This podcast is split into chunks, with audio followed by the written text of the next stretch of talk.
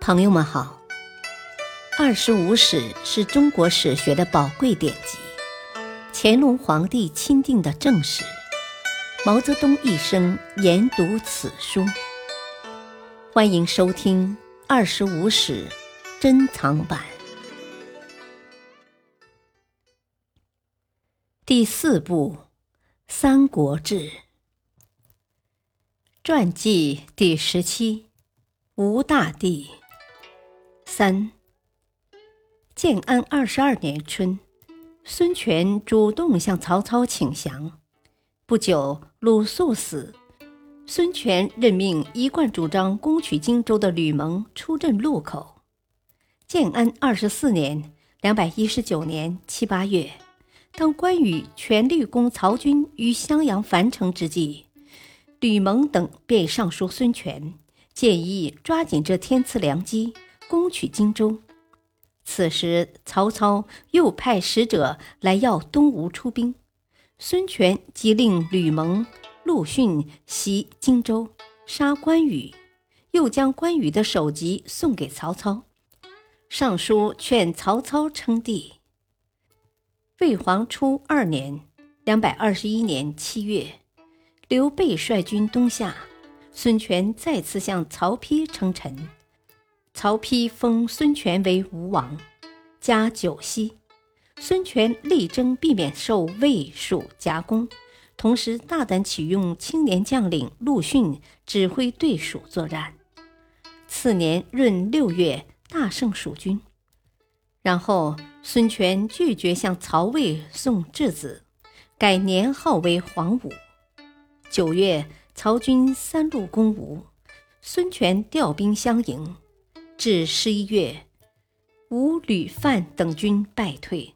孙权担心刘备卷土重来，又向其求和，同时再向曹丕重申称臣之心。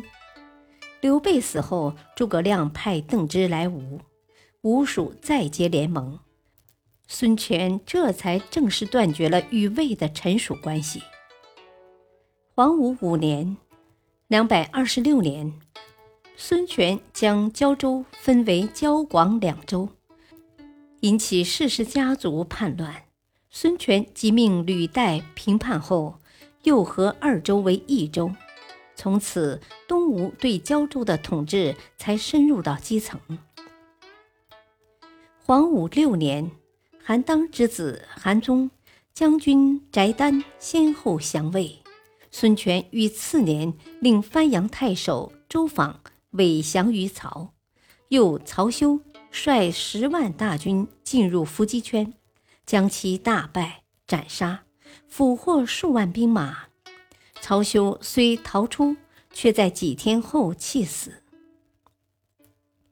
在基本上消除了曹魏对东吴的威胁后，在魏蜀皆已称帝二世之后，孙权于黄龙元年（两百二十九年四月）。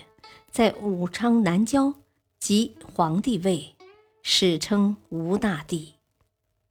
孙权执政期间较重视向海外发展，他令履带派人南宣国威，使境外的扶南（今柬埔寨）、临邑（今越南南方）等国遣使来贡。履带还与南海诸国广为交往，致使大秦。罗马商人秦论通过胶州到武昌朝拜孙权。黄龙二年（两百三十年），孙权令将军魏温、诸葛直率领兵士一万人，以大型舰队去探求夷州（今台湾等）。魏温率军到了夷州，并将岛上的数千居民迁到大陆。促进了该岛与内地的文化交流。孙权以称帝为转折点，变得刚愎自用，宠信小人，猜忌群臣。嘉禾元年（二百三十二年），辽东公孙渊主动向其称臣，孙权不顾张昭、顾雍等大臣的一再劝谏，派太常张弥等率军万人。带大量金银珠宝去封公孙渊为燕王，公孙渊却斩杀无始。孙权又设校事监视百官，重用小人吕毅等，搞得人人自危。后来虽杀了吕毅，但大臣们再也不敢畅所之言了。赤乌十三年（两百五十年），孙权六十九岁时，又废太子孙和，诛杀或流放进谏大臣数十人。另立最小的儿子孙亮，年仅八岁为太子。一年半以后，即太元二年（两百五十二年），孙权病死，享年七十一岁。平，孙权在称帝前的二十九年，办事理智，不夹个人感情，对大臣、对幕僚能大胆使用，唯才是举。忘过济公，他既能以大军不远千里争夺百姓，也会屠城杀百姓。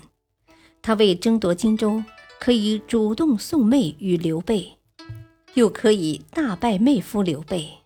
其权谋，其手段不亚于曹操。孙权在外交上最灵活、最成功，能屈身忍辱，以柔胜刚，有勾践之奇。在这方面又超过了曹操、刘备，可以说是深得列国竞争之妙。孙权继父兄之业，不仅确保了父兄的奋斗成果，还将其大大发扬，且其成就、其手腕与方法皆超过父兄。孙权称帝后，逐渐昏聩，不保晚节，终给身后东吴留下祸根。此外，在内陆发展受阻时，孙权能积极拓展海外，这不仅在三国时期，在整个中国古代也显得十分突出。感谢收听，下期播讲传记第十八：周瑜、张昭。